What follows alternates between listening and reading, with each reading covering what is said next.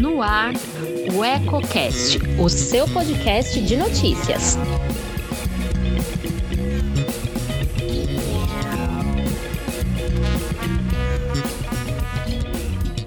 Olá, eu sou Elton Laude e começa agora mais um Politicando, que toda semana traz alguns pontos e contrapontos do meio político. Quer saber o que está dando que falar nos bastidores? Fique comigo.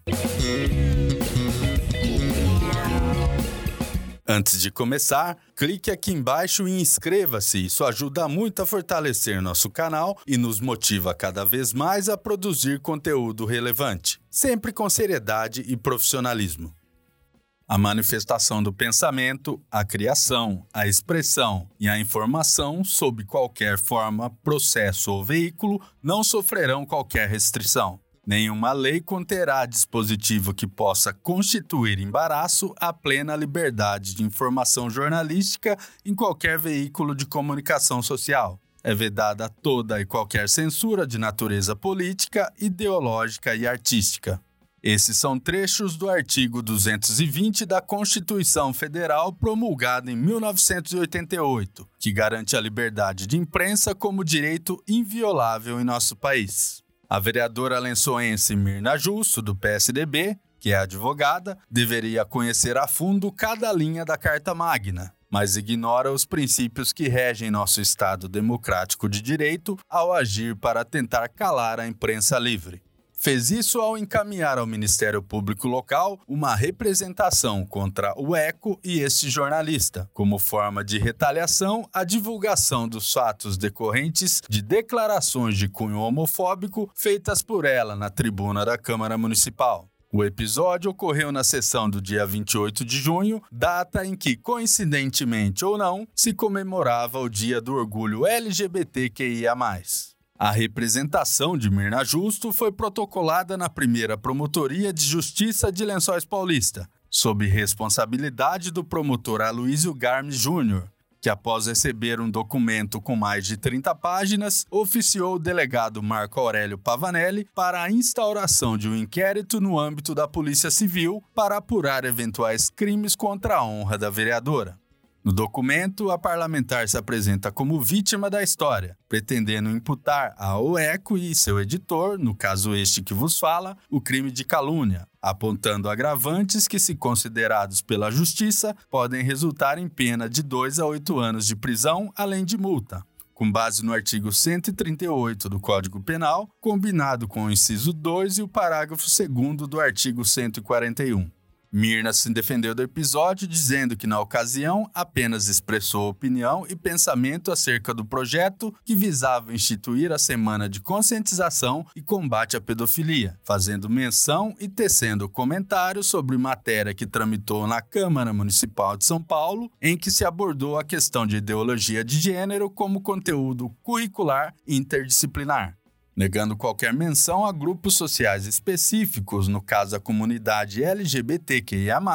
O texto destaca que a vereadora mencionou que há pontos coincidentes entre as matérias, relacionando a luta contra a pedofilia em contraposição às ações que buscam meios para incutir na legislação e na cabeça das crianças dentro do ambiente escolar que ideologia de gênero é coisa normal.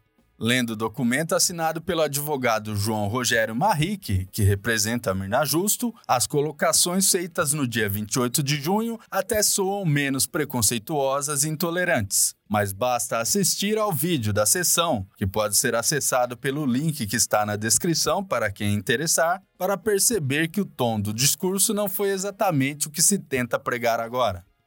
Porque o que, que nós estamos vendo? Por um lado, nós estamos aqui nessa luta no combate à pedofilia, e por outro lado, nós vemos que isso tem sido incutido na cabeça das crianças na escola como normal através da ideologia de gênero. Agora, de nada vale a gente colocar uma lei aqui de pedofilia e lá na escola é a criança ser convencida de que isso não é errado. Ela vai se entregar às vezes até por um tostãozinho, como o Dudu falou. E ela vai se sentir um, um peixe fora d'água se ela não fizer o que a turma está fazendo. Os trechos que acabam de ser reproduzidos são apenas dois recortes do discurso, que pode ser conferido na íntegra a partir de 1 hora, 3 minutos e 30 segundos. Quem assistir pode, inclusive, ver o vídeo exibido por Mirna, que mostra o padre Christian Shankar, de uma igreja de Divinópolis, em Minas Gerais, fazendo declarações que obrigaram a retratação por determinação da diocese local.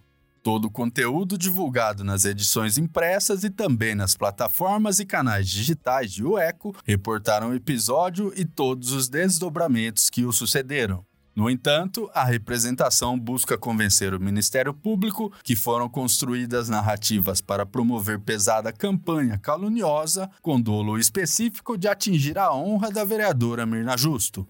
A citada representação alega que foi imputada falsamente à parlamentar tucana a prática de crime de homofobia, tipificada pelo artigo 20 da Lei 7.716 de 1989, por interpretação extensiva do Supremo Tribunal Federal citando que o jornal se valeu de seu forte poder de sensibilização, persuasão e mobilização social para propagar notícia propositadamente distorcida e falsa.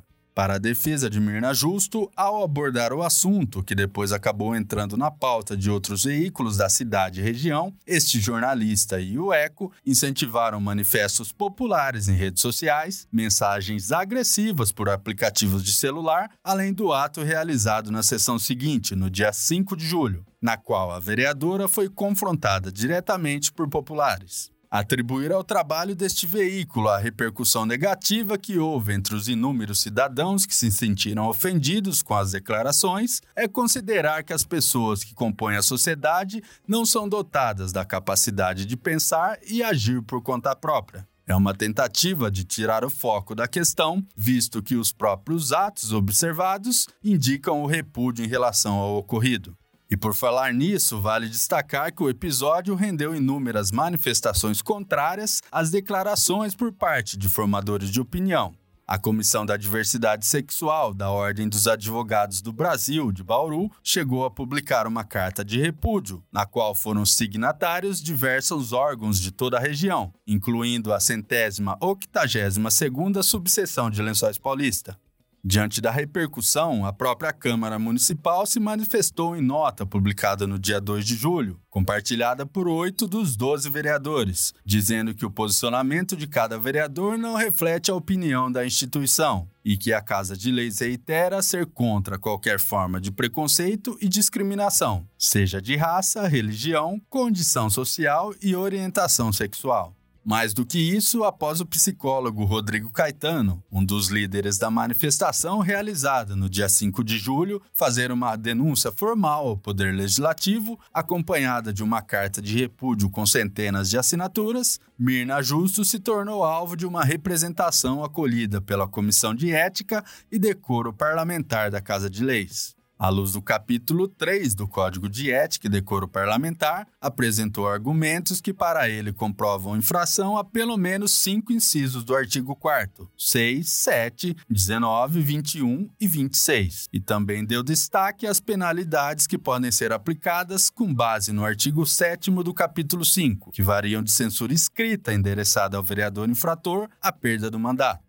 A acusação também inclui o vereador Leonardo Henrique de Oliveira, o Dudu do Basquete, do Cidadania, que na referida sessão do dia 28 de junho também se envolveu na polêmica por conta de declarações consideradas ofensivas pela comunidade LGBTQIA. Mas o foco do programa de hoje é outro.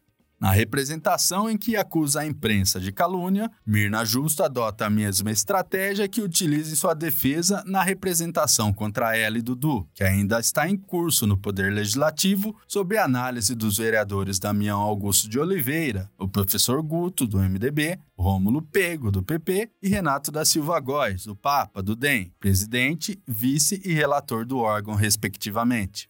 O argumento que busca a completa isenção das acusações da representação é o de que vereador possui imunidade parlamentar material e inviolabilidade por suas palavras, opiniões e votos, com base no inciso 7 do artigo 29 da Constituição Federal, que é replicado no artigo 11 da Lei Orgânica do Município e no artigo 94 do Regimento Interno da Câmara Municipal Lençoense. Mas a alegação não convenceu a comissão de ética, que concluiu, com respaldo da assessoria jurídica, ocupada por profissional com extensa carreira na área, que havia materialidade para justificar o recebimento da representação e também a abertura de processo administrativo disciplinar para apurar possível quebra de decoro e o abuso das prerrogativas asseguradas pelos dispositivos legais.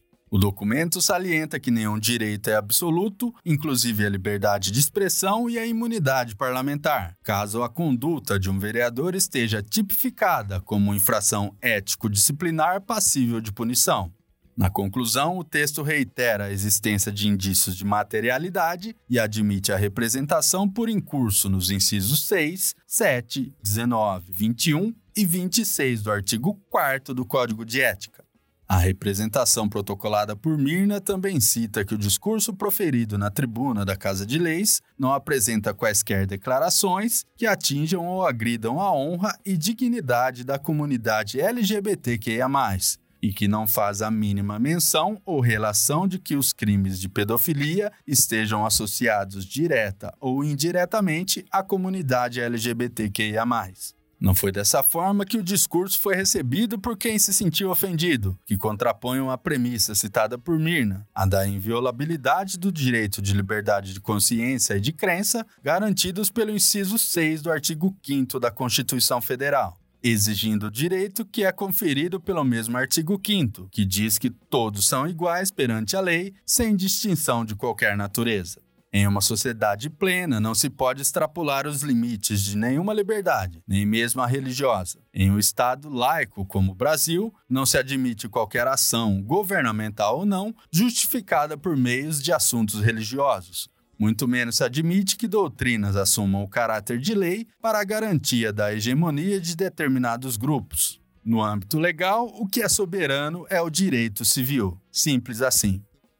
Por hoje eu fico por aqui. Continue ligado em nossas plataformas digitais e antes de sair, deixe seu like, comente o que achou e compartilhe com os amigos. Ainda não é inscrito em nosso canal? Clique aqui embaixo e também não se esqueça de ativar as notificações para ser informado sobre novas publicações. Até a próxima, um abraço!